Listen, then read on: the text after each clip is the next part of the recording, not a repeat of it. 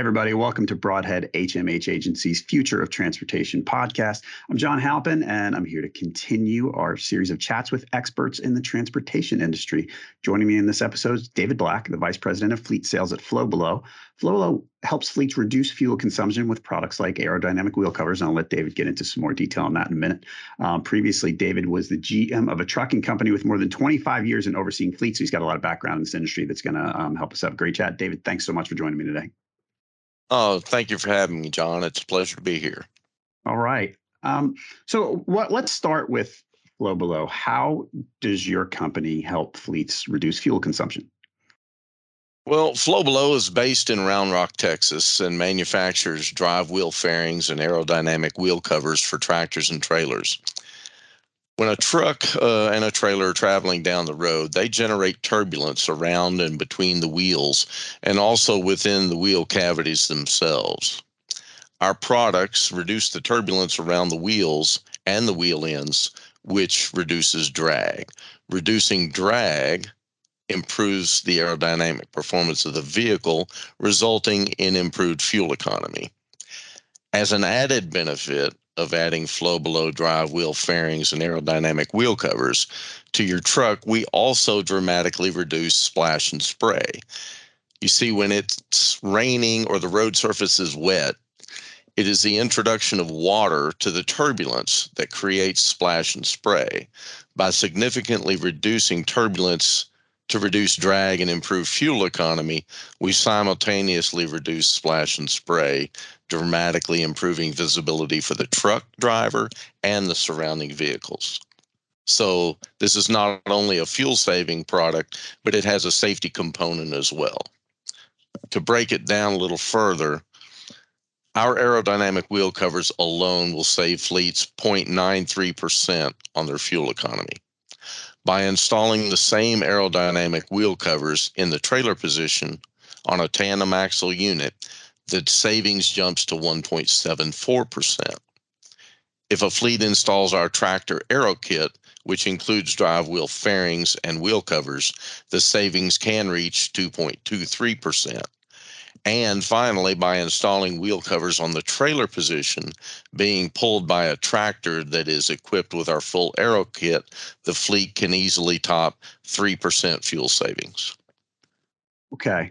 So uh, you did mention that it's not just about fuel saving, there's a safety component too. And, and, and that's interesting. I want to talk more about that in a minute. But as far as the fuel savings, so how does FlowBelow fit in with the uh, let's say, conversion of trucks to being electric?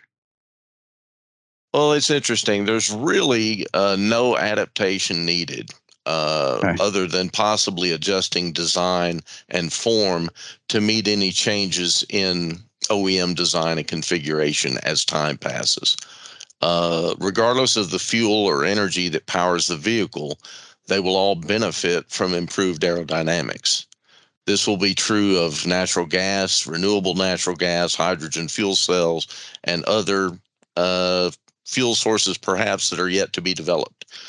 In the case of electric vehicle, improved aerodynamics will result in an increased vehicle range and efficiency of the energy used to move the vehicle down the road. Electric vehicle range is probably one of the largest obstacles facing EV development and deployment. Yep to you know today's EVs are seeing great success in smaller vehicles, you know yard spotters and very short haul local P&D as an example.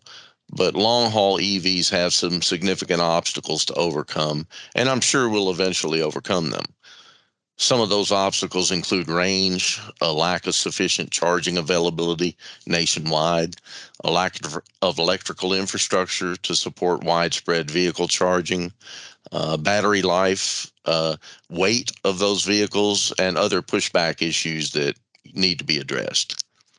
And this is where the trialing and the testing of electric vehicles needs to occur across all sectors and segments of the industry. The industry needs failure data from those vehicles in order to redesign and develop solutions around the various obstacles encountered during normal daily operations. And given the broad range of fleets that are in North America alone and the variations in the way those fleets operate and run their equipment, a lot of operational testing is needed.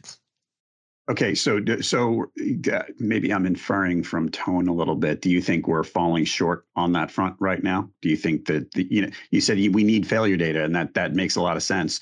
Are are we are we getting that quickly enough?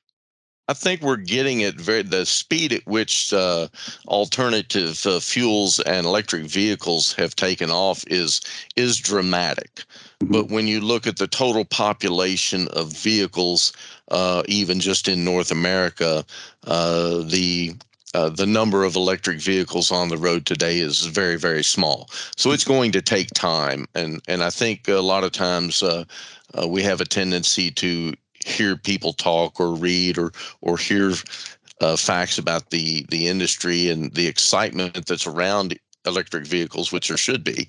Um, but we think it's going to be very widespread next week, and that's simply not the case. Right. Okay. So so if you were still running a fleet, would you be excited to pursue electric vehicles, or would you at this point right now? I know it, it it's somewhat, and it's not just electric, like you said. There's other sources. Uh, there's an inevitability to it. But at this point, would you be excited to pursue more electric vehicles in your fleet, or would you be kind of be cautious, saying, "Hold on a second, I don't know if we're quite there yet"? I would be uh, very willing and interested in testing uh, electric vehicles out. You know, first of all, uh, in my opinion, the degree to which electric vehicles are available today and the speed at which they will permeate the trucking industry has been uh, maybe a little overstated. As I said before, we're in need of a lot of failure data to determine what changes need to be made in EV development, battery technologies, infrastructure development, charging availability, among other things, to set the stage for broader deployment uh, all fleets run trucks, but they do not all run them equally. Mm-hmm. You know, operational parameters for heavy trucks vary greatly. That includes everything from terrain they operate on to the annual miles they operate, average road speeds, traffic congestion. You know, the list is endless. So if I were still running a fleet, I would want to evaluate how the electric vehicles would perform in my operation, running my freight on my routes to see for myself how the vehicle will perform under those specific conditions. Based on what I know today, about today's EVs, I would first deploy one in local operations, local P&D, plant to warehouse deliveries, uh, maybe short shuttle runs. I might try a longer route at some point, perhaps 150 miles out and back, where the vehicle's never too far away from recharging capability. Yeah. Uh, the last thing I want to do is cause myself, you know, an operational problem. Uh, then, you know, you get into what I see the biggest pro from my years in fleet operation beyond the carbon emission perspective for electric vehicles would be the elimination of much of the mechanical factors that electric vehicles do not have, such as the engine, uh, oil filters, lubricants, and other maintenance costs that would be eliminated. However, it seems like everything in life is a trade off. And Although I would have eliminated many of the maintenance functions necessary to support a diesel truck, there are now many new maintenance items and mechanical factors associated with my electric vehicle to consider. And during the transition period, my shop has to be prepared for both simultaneously because there's no simple flip of a switch to get us from diesel to electric vehicles. The transition will occur over many years. Right. Do you th- are, are batteries an issue at this point? Do you think they are? I think battery technology uh, is an issue. I think that people have been. Uh, uh, I've heard people talk about uh, rapid charging capability, but but as you know, even from using uh, your cell phone, you rapidly charge a vehicle or a a, a cell phone or any kind of rechargeable battery uh, you can only do it so many times before you degrade that battery uh, and ruin its uh, its uh, life cycle. So, you know, rapid charging can't be uh, a continuous uh, event. Uh, most of the time, I believe you're going to need trickle charging to have an effective battery life. So, I think there's a long way to come in battery technology. Okay. Um, what other sustainability efforts? I mean, I, I know that you know if you read the news or anyway, I mean, this series of podcasts that I've done tends to be very EV focused, um, just because that seems to be what a lot of people are talking about. What other sustainability efforts are there um, that fleets are undertaking that are important that people might not talk about? Well, you know, uh, you know, it involves everything from people to equipment. To, you know, when you look at at your personnel, you know, uh, sustainability is the workload they have sustainable? Is their work life balance sustainable? Uh, you know that's completely off of the the chart of our our typical conversation here but uh, it can encompass everything from the recyclables that we all go through the the papers the plastics the heavy metals the rubbers the uh, all of which also come on trucks and involved with uh, truck and truck manufacturing. But probably the most obvious way for a fleet to capitalize on their sustainability efforts today would be by partnering with customers who are like-minded and report their own sustainability numbers to their stockholders and customers or the general public. You know, given a choice between purchasing goods and services from a company that demonstrates it cares for the community, the environment, and other sustainability measures versus doing business with a company that shows no interest or concern for such matters. I personally believe most people would do business with the company that demonstrates the greatest corporate community responsibility. And I think this is also true of large manufacturers and shippers who've aggressively uh, attacked, you know, their sustainability programs. They wish to partner with carriers that are doing all they can to improve sustainability and include their performance numbers in the overall efforts within their system, sort of an indirect benefit, if you will. Okay. So so right now, uh, let's say economic times are tough, right? Do do you does how much do you think the calculus change like you want to do business with good corporate citizens but do you get to a point now where you go you know i got to make some hard decisions here and and maybe i need to rethink this and you know be be a good citizen later? It sounds cold and, and terrible but you know is it a reality? You have to be pragmatic. I mean you know the reality is business has to stay in business. And um you know each fleet will have to examine their own financials and their own capacity and capabilities as they best see fit. Uh, some will be more early adopters. Uh, and there are a lot out there doing some phenomenal work, you know, thinking outside the box. Uh, you know, they're not only looking toward a transition within their own fleet to alternative fuels, but they're making their own fleets more um, uh, sustainable at the same time. Um, for instance, you know, some examples might be that uh, they're expanding into natural gas. Uh, but at the same time, they're building natural gas fueling facilities to serve the trucking industry as a whole, uh, you know, within their community. And in essence, they're creating an entirely new revenue stream. So I don't think that it's as as as closed, open, shut case says yes we can do it no we can't. I think there's some creative ways that fleets can take a look at at what they can do and what makes sense for them and their operation and their financial uh, uh, capabilities as well. So you talked about you know the need for more uh, testing and things like that and you know learning essentially. Are there any from what you can see you know when we talk about the conversion to to alternative fuel sources maybe the speed of the conversion and the realities of the conversion you know i, I think the, the general sentiment is you know it's good but it might take some time. Are there any cons? Are there any cons to converting from diesel fuel that you can say literally saying you know if if once we go away from diesel fuel we will lose x? Is it power? Is it is it is there anything that you know to worry about on that front?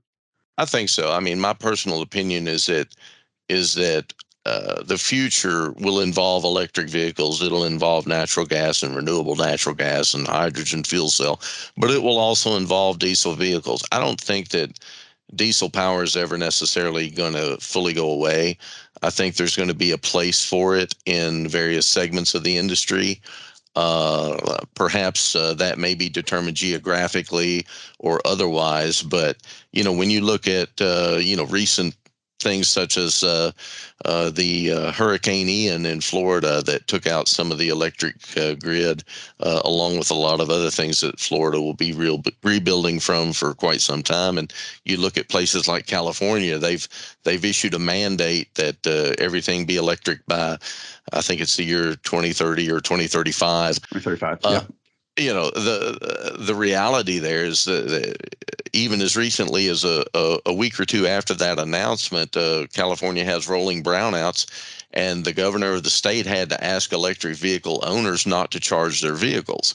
Right. Well, that's not terribly um, uh, feasible when, when it comes to doing what we have to do every day in industry and uh, individuals going about our daily lives. Uh, I mean, think about it from the standpoint: what if all, what if all ambulances and fire trucks were electric, and uh, uh you know the governor says you can't charge your vehicles? What what what are we going to do then? Uh, so so I think there's always going to be a need uh, for that critical recovery capability and a broad range of solutions. I don't think that we can, uh, certainly, we can't eliminate what's working today and has the infrastructure to support uh, the type of fuel and operation that we have today. But I do think we need to look toward the future and what can, can we do on an ongoing basis to make things better. Gotcha. What other challenges? I mean, maybe non fuel wise, you know the fleet industry really well. Big challenges is the fleet industry facing right now? Like, what are the most important ones? Well, you know, it's funny. I, I got into the trucking industry back in the 1980s, I guess it was. And back then, the ATA published a list of top issues facing the industry. Um, uh, the funny thing is, some of the same issues uh, have been on the list virtually every year since then. Um, you know, one that's usually near the top of the list is attracting and retaining truck drivers to the industry. Um, it's close to the top of the list every year, and there's continually been a driver shortage, and that shortage has only gotten worse. Uh, it takes very dedicated, hardworking, patient. Uh, think about road rage for a minute. It takes very patient and unique individuals to make a good, safe, professional truck driver. And I believe that most people in North America have heard the ATA message if you have it, a truck brought it. Mm-hmm. Uh, there's so much truth to that statement. And even though some heavier freight may move by rail across the country or up and down the rivers by barge, it was likely taken to the rail or the barge by a truck and then pulled from the rail yard. And the final delivery was also made by a truck because not everyone has a rail spur in their backyard. Um, and more importantly, these deliveries were not just made by a truck, they were made by a truck driver. And I think everybody needs to remain cognizant of that fact and appreciate the job that these men and women do every day of their lives. Um, I think the second biggest challenge, and, and this may even be a bigger challenge than the truck drivers, is, uh, or it's certainly of equal importance and significance to the fleet, is the availability of technicians capable of mm. working on today's trucks and tomorrow's trucks. You know, as mentioned in previous questions, uh, today's technician will be transitioning in real time to work on both diesel powered vehicles and alternative fuel sources for powering, you know, including those electric, natural gas, and hydrogen and so forth. And that's a huge task for anyone to undertake. And it will likely involve uh, having specialties, you know, within the industry of technicians. Technician specializes in natural gas. Technician specializes in electric vehicles. But initially, that'll require outsourcing um, from by the fleets, you know, to their dealers or uh, dealer networks to provide that expertise. But fleets will want to get up to speed as soon as practical before they deep dive into any broader deployment of any alternative energy vehicles or types of vehicles they run up and down the road. And so the problem is there's a technician shortage similar to the driver shortage, but I think for young people today, remembering and realizing that there's shortages in both areas, there are great opportunities mm-hmm. for young people in the future in both fields. So uh, I want to go back to the truck driver part of this. How do you see autonomous trucking evolving? Like, you know, so I, I think some people hear autonomous trucking and say, oh, in 10 years, there's going to be no more truck drivers. Well, that's not true. But, it, you know, how do you th- see that shaking out? Does it just make the life of a of a driver easier? And does it make it a more attractive profession? I think in some cases, I think that uh, you know the autonomous vehicles will will probably uh, evolve similarly to electric vehicles and alternative fueled vehicles. Once again, there's a lot of failure data needed.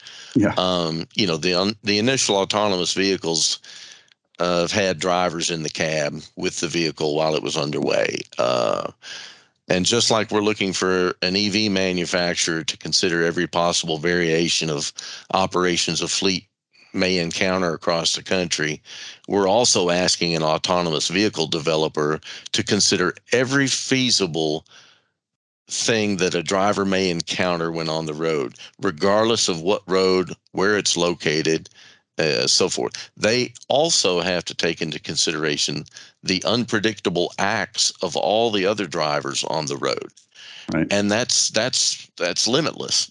Uh, limitless variables will take a lot of time to develop solutions around. Um, meanwhile, I think there's been some great success with autonomous vehicles in limited geographic areas. You know, some significant controls and limited access.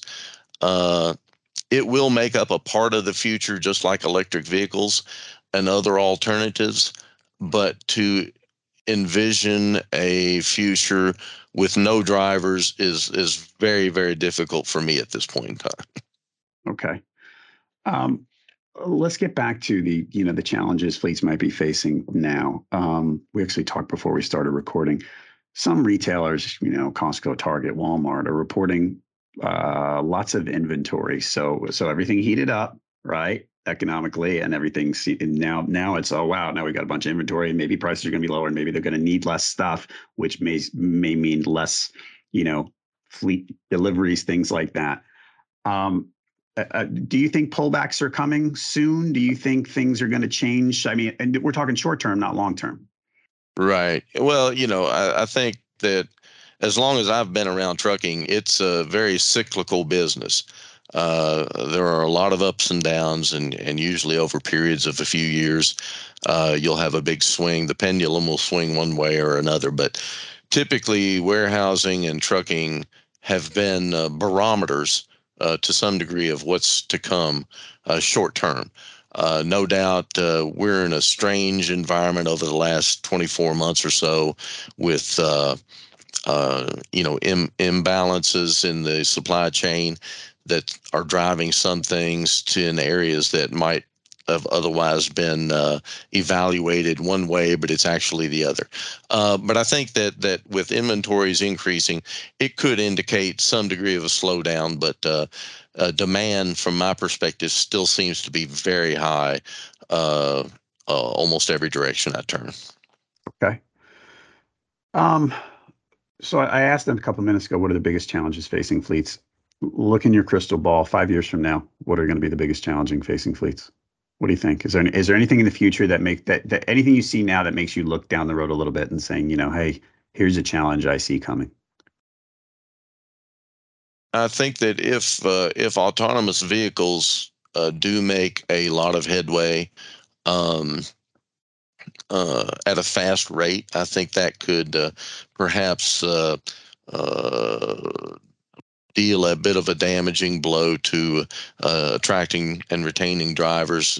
you know, who who wants to enter an industry if they think that their the job's going away? Right. And ultimately i don't i don't think that's going to be the case but i think it's uh, certainly something to keep an eye on um, if ultimately autonomous vehicles require uh, an operator uh, to perform other functions, then I think it's going to be more of a matter of the job of truck driving changes to something that's uh, hopefully more uh, more suitable and provides a better uh, work environment than what drivers have today. Right. Okay. Um, let's go back to FlowBelow. What other things um, do, do you do to uh, you know we we talked about some of the stuff in the beginning. What other things do you do to help fleets and help trucks um, be more efficient? Well, of course, we're always developing new products and uh, and of course making continuous improvements on existing products. But I like to get in front of fleets if at all possible. We utilize a uh, ROI tool where we can uh, walk into a fleet and using the fleet specific. You know, as I mentioned before, fleets uh, operationally are all over the board. Um, uh, operations vary greatly. I, I, I, walk into two to three, four different fleets, and I realize that I'm looking at uh, uh, four completely different scenarios of of how that fleet operates, what they do with their drivers, their equipment, and what our products could mean to their bottom line. So what I like to do is I like to utilize the fleet specific uh, data, uh, their own numbers, their own miles, their own average road speeds, and things of that nature to be able to show them how our products could uh, positively impact their fleet operation. And also, I like to be uh, an advisor, if you will. I mean, even if it's a, uh, I have a suggestion for a fleet that relates to a product that we don't manufacture, but I think could possibly help them. I'm going to help steer them in that direction uh, because we want to be problem solvers. Uh, that's the name of the game. Is is working in conjunction, collaborating with your fleet customers to solve their needs. Right. Okay. All right. I want to ask uh, one more question, and I ask to everybody: What companies are game changers in this industry? I think some, part of the way I phrase it sometimes is, you know, for for my next guest, who would be someone really interesting to talk to? And I used to say you can't say Tesla, but um, you know, I don't think I need to say that anymore. But but it, are there companies? Uh, it could be a you know, hey, Google is doing something really interesting, or it could be a company we've never heard of. Is there any? Are there any companies that you think are are game changers, whether they're really high on the radar or not on the radar at all, in in, in the transportation industry? I think that there are a lot of game changers. There's certainly a lot of uh, industry leaders, uh, early adopters of new technologies. They are the people that are breaking ground, and they are the people uh, leading the charge on the uh, failure data that I speak of. You know, when you when you talk about people that are out front, they sometimes refer to it as the bleeding edge of technology. Uh, because sometimes there are some painful painful lessons to be learned but uh, but it's all necessary in order to advance, advance things uh, you know recently i've been doing some work with uh, amazon who they're they're doing a lot of interesting things but you know, when it comes to aerodynamics and the use of testing thereof as a sustainability overall effort, uh, I think you can certainly look at all of the uh, NACFE partners. NACFE is the North American Council for Freight Efficiency. Um, fleets that are that are partners in that organization and participate in their run on less programs. They're really too numerous to mention but uh, but are led by some of the largest and best known fleets in the industry, like like UPS and FedEx and uh, Frito Lay and CR England, JB Hunt, mm. Schneider. You know, we can we can list them uh, all day long. There are a lot of huge players and people that I think you want to keep your eye on. Uh, as to what they're doing, and you know, if you want to learn more about uh, NACFE, you can you can do that by going to www.runonless, runonless, R-U-N-O-N-L-E-S-S dot com. It's a nonprofit organization, and they work toward the total sustainability picture for uh, the freight industry overall. It's a very interesting organization, and uh, everyone in this industry should really get to know them. Cool. All right. Um, David, this was really good. I could, I'd love to talk about fleets all day. Um, this this is this has been a really interesting conversation, but uh, maybe we'll do it again sometime. I hope I didn't ramble on too much, but I certainly appreciate you having me. No problem at all. You didn't ramble on at all. Thank you. Um, everybody, you can learn more about FlowBelow at its website, flowbelow.com, and on social media platforms like LinkedIn and Twitter. Um, folks, if you enjoyed the show, please subscribe and leave us a review on Apple Podcast, Spotify, or wherever else you're watching and listening. It will help us get the word out. And to learn more about our agency, Broadhead HMH, and our efforts to power brands creating the future of transportation, visit hmhagency.com or find us on all the usual social media platforms. Again, David, thank you so much for joining me. I really appreciate it. Thank you, John. Have a great day. You too. For David Black, I'm John Halpin. Thanks for listening. We'll be back soon with a new episode of the Future of Transportation podcast.